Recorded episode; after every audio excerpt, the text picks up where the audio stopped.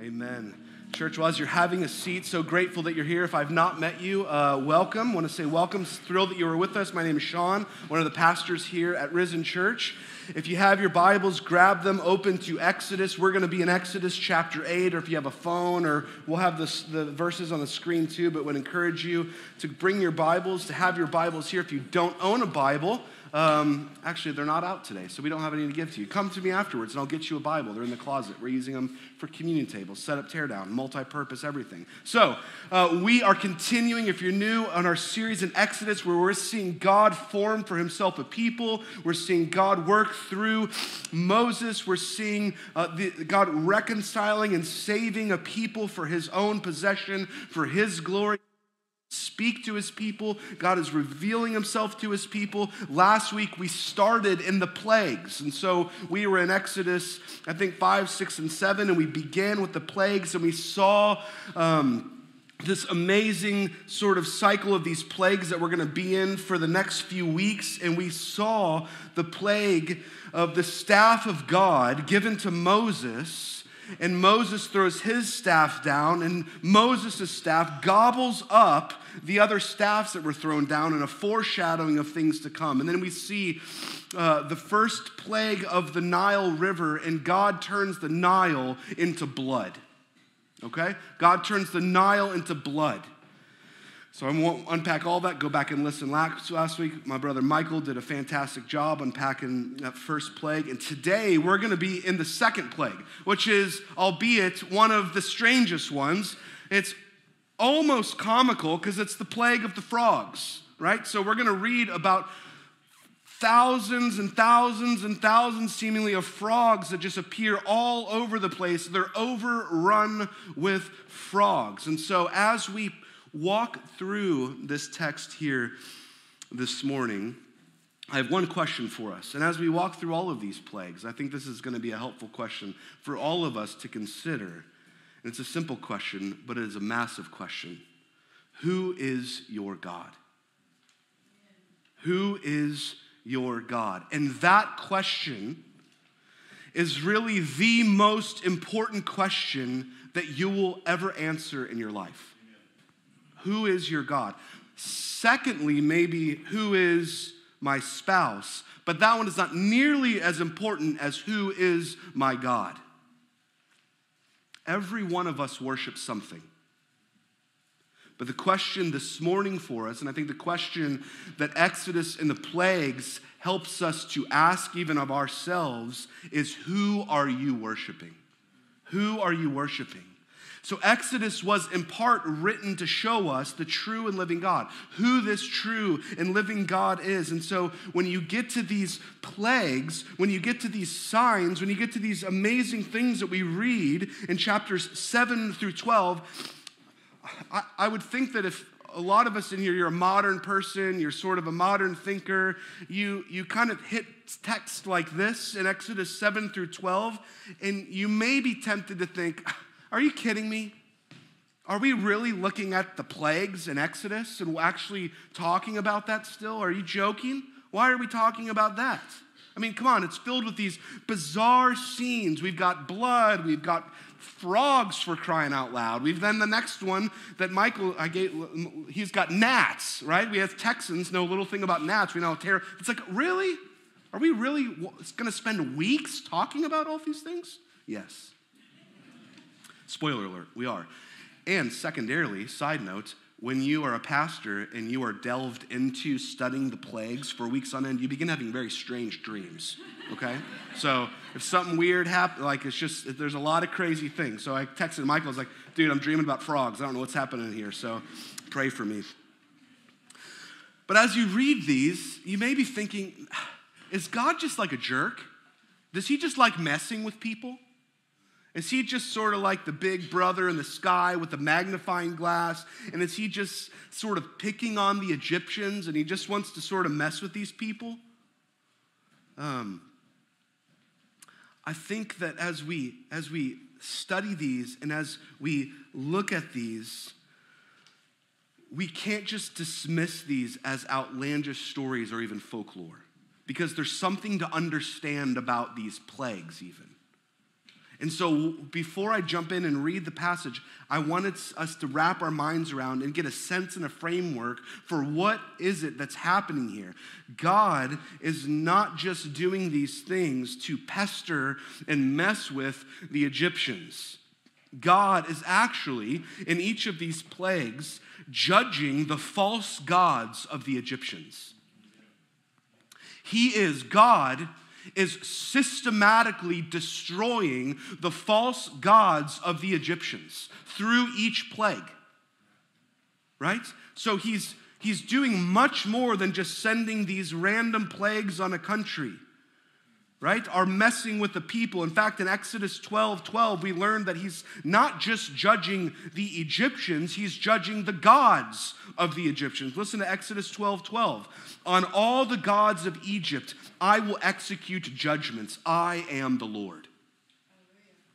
So God sees a people worshiping all these other gods. He says, I'm going to show them who the one true God is.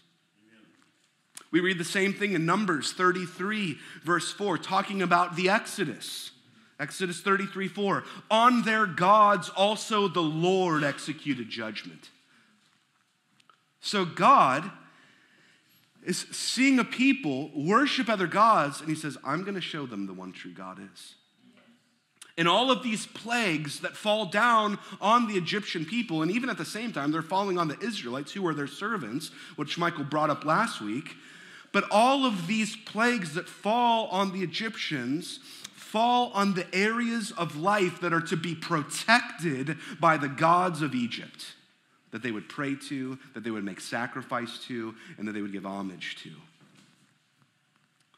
At the time, there were about 80 major gods in Egypt that were worshiped, and all 80 of them centered around the three natural forces of Egyptian life the Nile River the land and the sky. The first two plagues, the plague of the Nile and the blood, and the one we're going to be in today, the frogs, were the first two uh, plagues that were directed at the Nile River.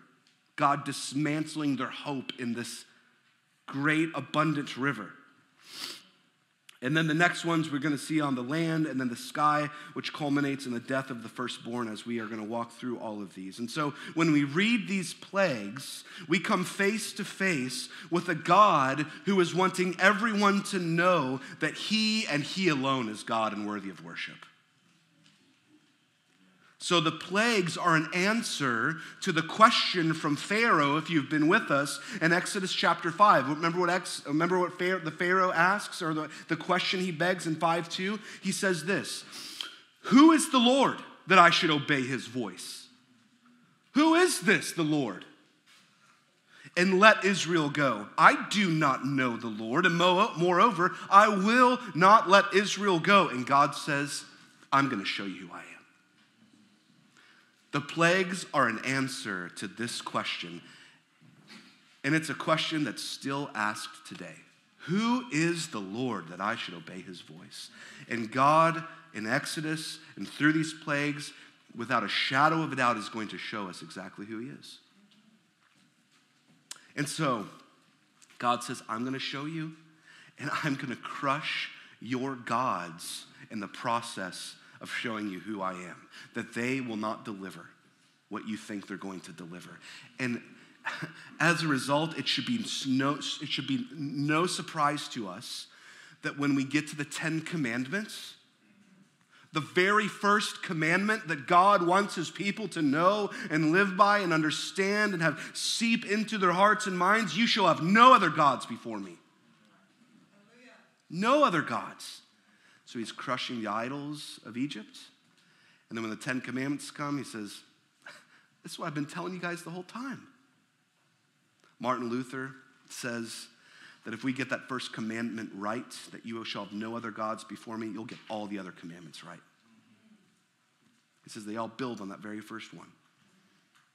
So we are to see and know and love the God who has sought us, who has redeemed us, who points us to his glory. But our great problem, church, today, yes, we're looking at an old story, but our great problem today is that we are prone to worshiping other gods. We just sang about it. We are prone to wander. We're prone to wander. Even Israel is prone to wander. They don't get it all right here. They're not the heroes of the story, God is. When we get to Joshua chapter 24, when he's making his final speech, listen to this. Now, therefore, fear the Lord and serve him in sincerity and in faithfulness. Put away the gods of your fathers that your fathers served before you beyond the river and in Egypt and served the Lord. He's looking back and said, Your fathers in Egypt in the river served other gods. Put away these false gods and serve the Lord. Worship the Lord. So the Israelites themselves are not immune to this idolatry. We are not immune to this idolatry. We are prone to wonder. We bow to false gods. Our hearts, as Spurgeon says, are idol making factories. We worship, we long to worship something, we long to worship someone. And the big question for you and I today is who will we worship? Isaiah 42 8, I am the Lord. That is my name. My glory I give to no other, nor my praise to carved idols. John chapter 5, Jesus identifies himself with the name of God. That when Moses asks who God is and the burning bush returns, John identifies himself with, or Jesus identifies himself with this name in John 8. Jesus said to them, Truly, truly, I say to you, before Abraham was, I am.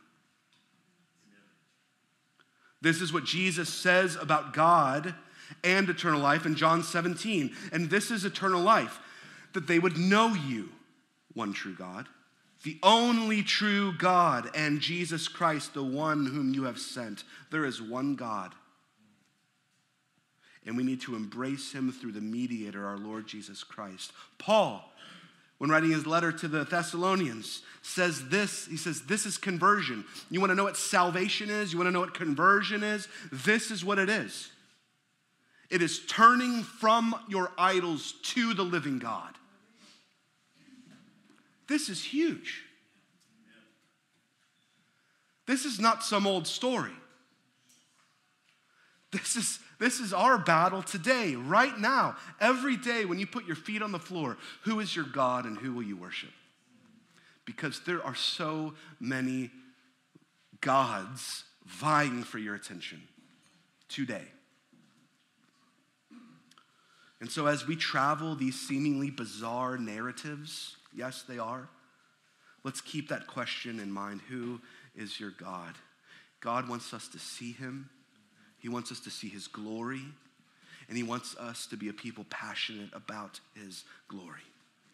Um, so, God is going to step into that question in Exodus chapter 8 in our story today the question the Pharaoh asked Who is the Lord that I should obey him? Now, I want to stop real quick before we continue on even more and even more of this, and I want you.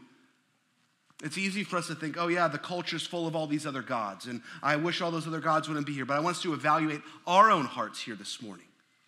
My guess is that as you evaluate your life and as you think about where you spend your time and where you think your happiness and your comforts and all the things that we put our hand to come from, is that there are areas in our lives that the Lord is calling us to walk in obedience to Him, but we simply have our heels dug in and we don't want to listen to His voice. Who is the Lord that I should obey His voice?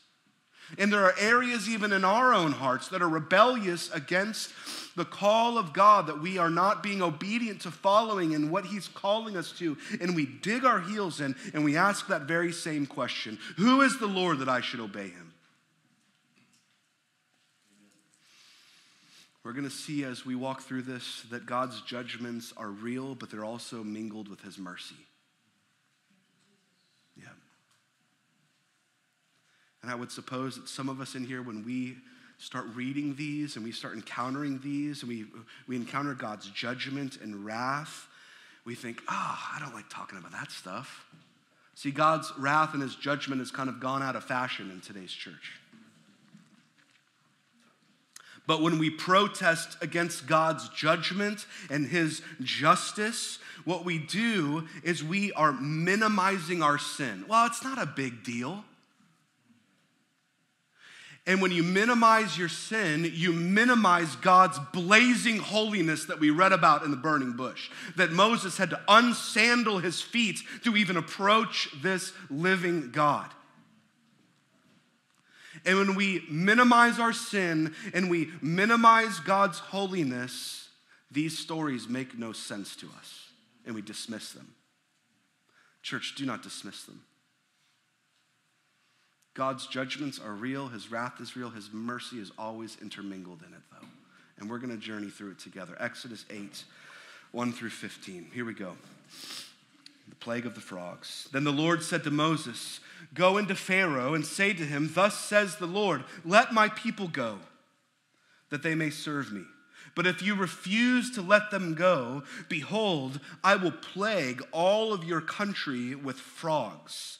The Nile shall swarm with frogs that shall come up into your house and into your bedroom and on your bed and into your houses of your servants and your people and into your ovens and into your kneading bowls. The frogs shall come up on you and on your people and on your servants. Don't you love that progression?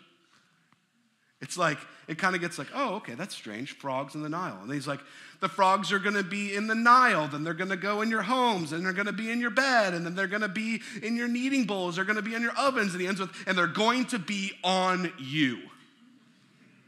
That's how pervasive the frogs are going to be. They're going to be everywhere. Like, you're going to go to make some bread, the frog's in there. You're gonna go lay down your bed. The frogs are in there. They're already on your hair, they're in your mouth, they're everywhere, right? You can't get away from the frogs. Verse 5 And the Lord said to Moses, Say to Aaron, Stretch out your hand with your staff over the rivers, over the canals, and over the pools, and make the frogs come up on the land of Egypt. And so Aaron stretched out his hand over the waters of Egypt, and the frogs came up and they covered the land of Egypt. But the magicians did the same by their secret arts and made the frogs come up out of the land of Egypt. So we're going to see this a lot. Well, not too many more times. I think this may be the last time that ma- the magicians are able to replicate the plague. But here, they just made more frogs. We don't need any more frogs, right? It's just like, why did you make more of them? Take them away. There's a billion frogs, and you just made more frogs. And so it's not really addressed, but I would imagine the Pharaoh was pretty upset by this based on the very next passage. Then Pharaoh called Moses and Aaron and pled with them Plead with the Lord to take away the frogs from me and my people, and I will let your people go and sacrifice to the Lord.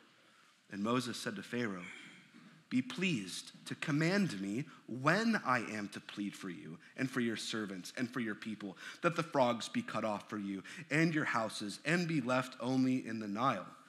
And he said, Pharaoh, tomorrow. Naturally, as soon as possible. And Moses said, Be it as you say, so that you may know that there is no one like the Lord our God. The frogs shall go away from you and your houses and your servants and your people they shall be left only in the Nile. So Moses and Aaron went out from Pharaoh, and Moses cried to the Lord about the frogs. And he had agreed with Pharaoh, and the Lord did according to the word of Moses. And the frogs died out in the houses, and in the courtyards, and in the fields. And they gathered them together in heaps, and the land stank. Can you believe that word is in the Bible? The land stank. That's amazing. ESV, you gotta love that one. Verse 15 is huge. But when Pharaoh saw that there was a respite, he hardened his heart and he would not listen to them as the Lord had said. Now, no one's really scared of a frog. So it, it almost seems kind of like a funny plague. But it's just kind of like the Alfred Hitchcock movie, the, the birds, right? No one's afraid of a bird. People go on vacations and take pictures of birds, and people have bird feeders, and people love birds. My kids love birds. We used to fill the feeders until I realized I was just wasting dollars as they fell onto the ground. But it's like, but 10,000 birds coming at you is terrifying. This is what's happening here with the frogs. There's no one's afraid of a frog, but a million frogs is terrifying, right? So there's so many frogs. And what's going on here is God is dismantling, remember, the false gods of Egypt. And the, the plague of the, of the frogs represents one of the gods they worshiped. And the god that the frog represented was the Egyptian god Heket. Heket. Let me show you a picture of Heket. I think we have a picture. It may have made it. Did it make it? So Heket has a frog head and a woman's body. And in this one, carrying two knives, which is frightening, right? So the Egyptian god Heket was this frog creature with a human body. And uh, Heket came from the Nile. She was worshiped. Heket was actually the wife in the Egyptian god order of the creator god. And Heket's job was to breathe life into that which the creator made. So Heket, the frog god, would breathe the breath of life on all the things the creator god made. And these gods both existed in the Nile River. They were birthed from the Nile River. And so she was looked at as the god and symbol of power, of fertility, and of fruitfulness. Right? So this would be fruitfulness or fertility in childbirth, because childbirth was terrifying in the ancient world. There was a lot of death involved. And so you would pray to Heket. You would sacrifice to Heket for a successful childbirth. You would pray and sacrifice to Heket for success and, fruitil- and fruitfulness in business and in trade and in commerce, that the gods would show favor on you and multiply your efforts because she was the goddess of fertility and fruitfulness. And God, in His mercy, knows that this is a lie. And he's showing us and he's showing the Egyptian people and he's showing the Israelites that the only fruit we can bear with our lives and fruit that lasts is one that is birthed out of obedience and surrender to God. And we know through the mediator and our risen Lord Jesus Christ. All other forms of fruitlessness or fruitfulness are fruitless. Uh, there's an analogy that stuck with me. I can't remember who said it. But all other forms of fruitfulness outside of, the, of obeying and walking in the Spirit of God is like stapling apples to an apple tree and calling it fruitful. Eventually, they will rot and fall because they are not connected to the eternal vine, to the eternal tree. See, God is going to begin, even in all of these plagues, to press in on this ruthlessly on the Egyptian people. And I think that living where we live today, in the culture that we live in today, we have people, many of us here are guilty of it. I am guilty of it in certain areas, of spending our lives for things that the book of even Ecclesiastes will call meaningless that we think they will give us ultimate joy, ultimate pleasure, ultimate purpose, ultimate belonging, and they don't. See, even us as believers, we're tempted to love and trust and follow and even make great sacrifices for things other than the one true living God. Because we think that's what our hearts need. So, church, please do not think as we look at these stories of the plague of frogs and think we are so distant from those foolish Egyptians. We are not. We are not. The human heart has not changed at all. Our gods just have different names. So here's my question for you and I we see uh, bowing to a river god that has a frog head and a woman's body seems foolish and silly. And it seems antiquated and it seems like, what? But, church, who are you looking to to provide for your needs today? Where is your hope placed? Who are you looking to? Who are you bowing to? Who are you serving? See, many of us, we place our hope in the stock market, although not lately, I guess, or economic growth or a new administration or a new leader or a new whatever? Who are you looking to to provide for your needs? Church, look only to God. He is good. Let me just, I think for, in order for us to grasp what is happening here in Egypt, I want to give a modern day equivalent. This is my, this is just my commentary on this. This is, but what's happening to the Egyptians with these plagues is so severe. And so here's, I, I believe, what's, what's happening. Now remember, the Nile was turned into blood, and then there's frogs everywhere right? So this is the, this is what's happening on the ground level with the Egyptian people. So remember, the Nile was the source of power, was the source of wealth, was the source of food, was the source of water, was the source of commerce and trade. The Nile was life. So I think the modern day equivalent, right here, if, we, if we're going to like make it in Texas terms, if you will, is if every oil well and oil basin dried up and was gone the pump jacks quit running. I don't think we use those anymore, but that's about as far as I know, right? There was no more food in the grocery store. The supply chain got even more broken. Imagine a global pandemic even happened, if you will, in the midst of all this. So the oil dried up, there's no food in the store, the stock market collapsed, there was no clean drinking water, and to top it off, we're overrun with a million frogs. That's what's going on here in Egypt. That's what's going on here. And they're freaking out. They don't know what's happening. And that's why they're begging Moses, say, plead with your God to make it stop. Because God is removing everything that they place their hope in. And he's wanting them to see him. And then we see some heartbreaking things in this passage. Let's look again to verse 15. I'm going to spend the rest of my time, not much more. But when Pharaoh saw that there was a respite. He hardened his heart and would not listen to them as the Lord had said. Um, the world is imploding on Pharaoh and his people. He doesn't know what to do. His gods are being dismantled. They're praying to their gods, and their gods are doing nothing and showing themselves to be fruitless, though they're the God of fruitfulness and Moses intercedes and pleads with God, and the frogs finally cease.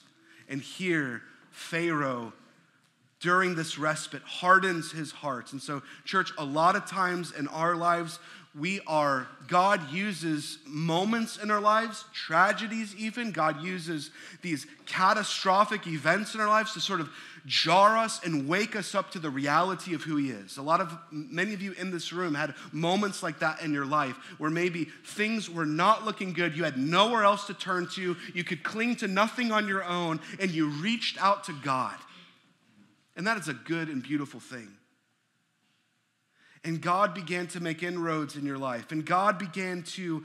Um, show up these, these moments where things are not going this, the puritans had a word for it they're called severe mercies.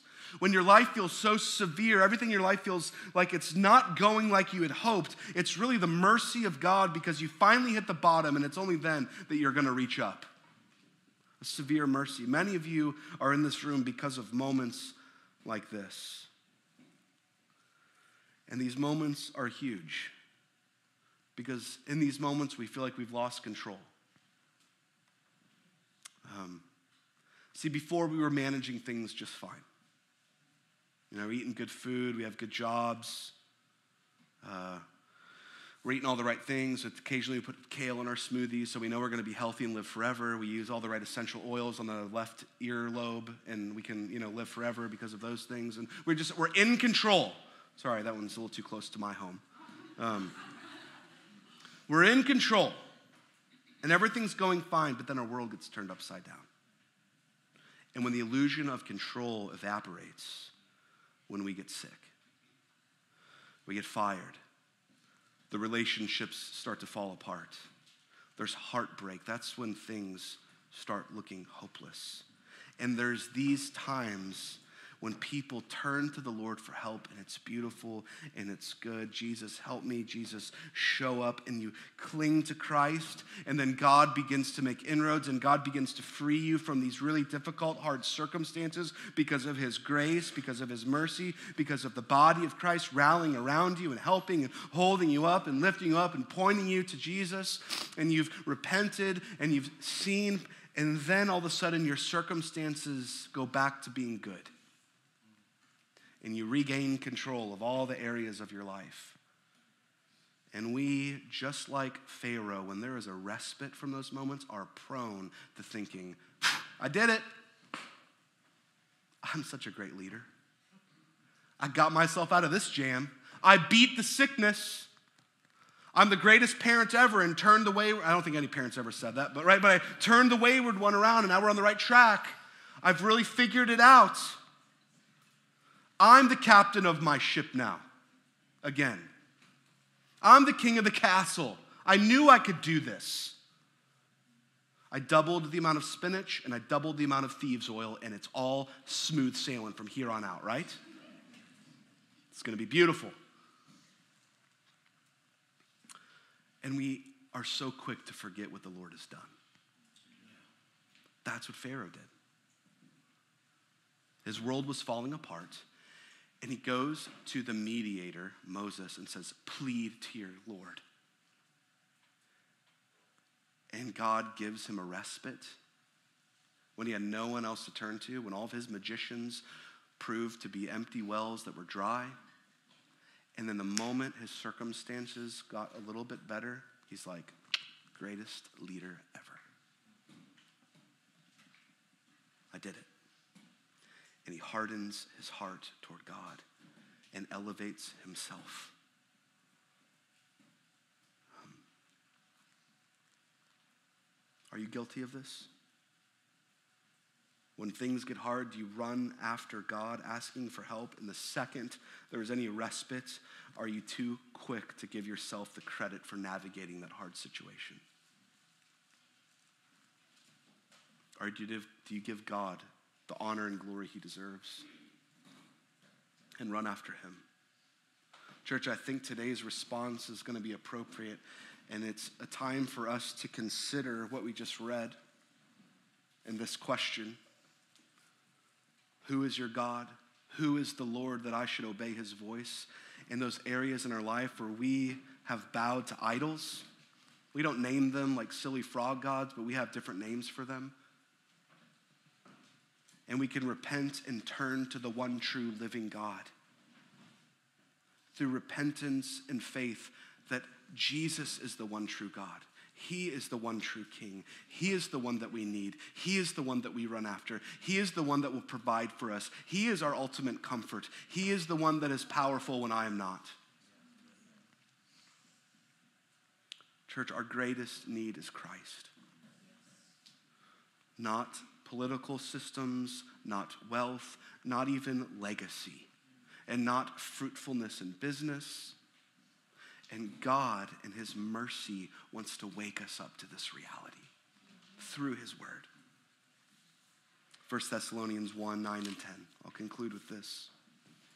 For they themselves report concerning the kind of reception we had among you, how you turned to God from idols to serve the living and true God and to wait for his Son from heaven, whom he raised from the dead Jesus, who delivers us from the wrath to come.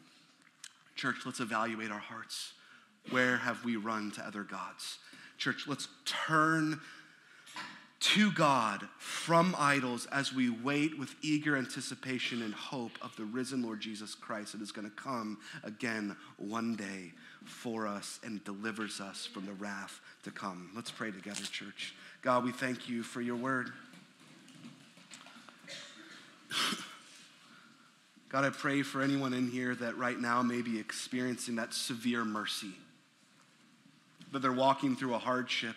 God, and I pray that right now, in your kindness, God, you would use that hard circumstance and you would direct them to you, Lord Jesus, and they would cling to you and they would hold on to you and praise you all the days of their lives. Even when you give them respite from their circumstances, they would still claim you as good and as Lord of all. And God, I pray for each of us in this room. Lord, would we now have a moment of confession to you, Lord, and repentance? That we would say, Lord, forgive me for chasing after headlong these things that aren't of you. And would you turn to the true and living God whose mediator is Jesus Christ our Lord? And it's through his blood that he hears you now if you're a Christian.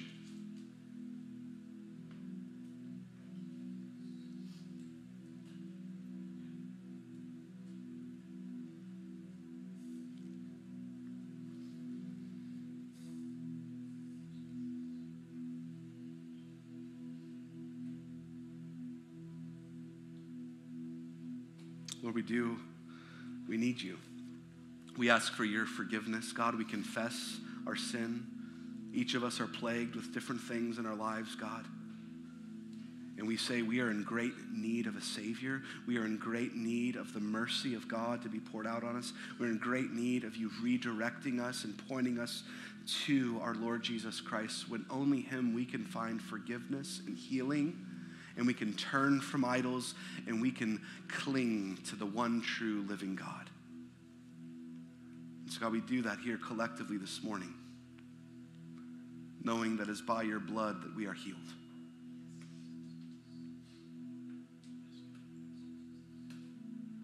In Christ's name, we pray these things.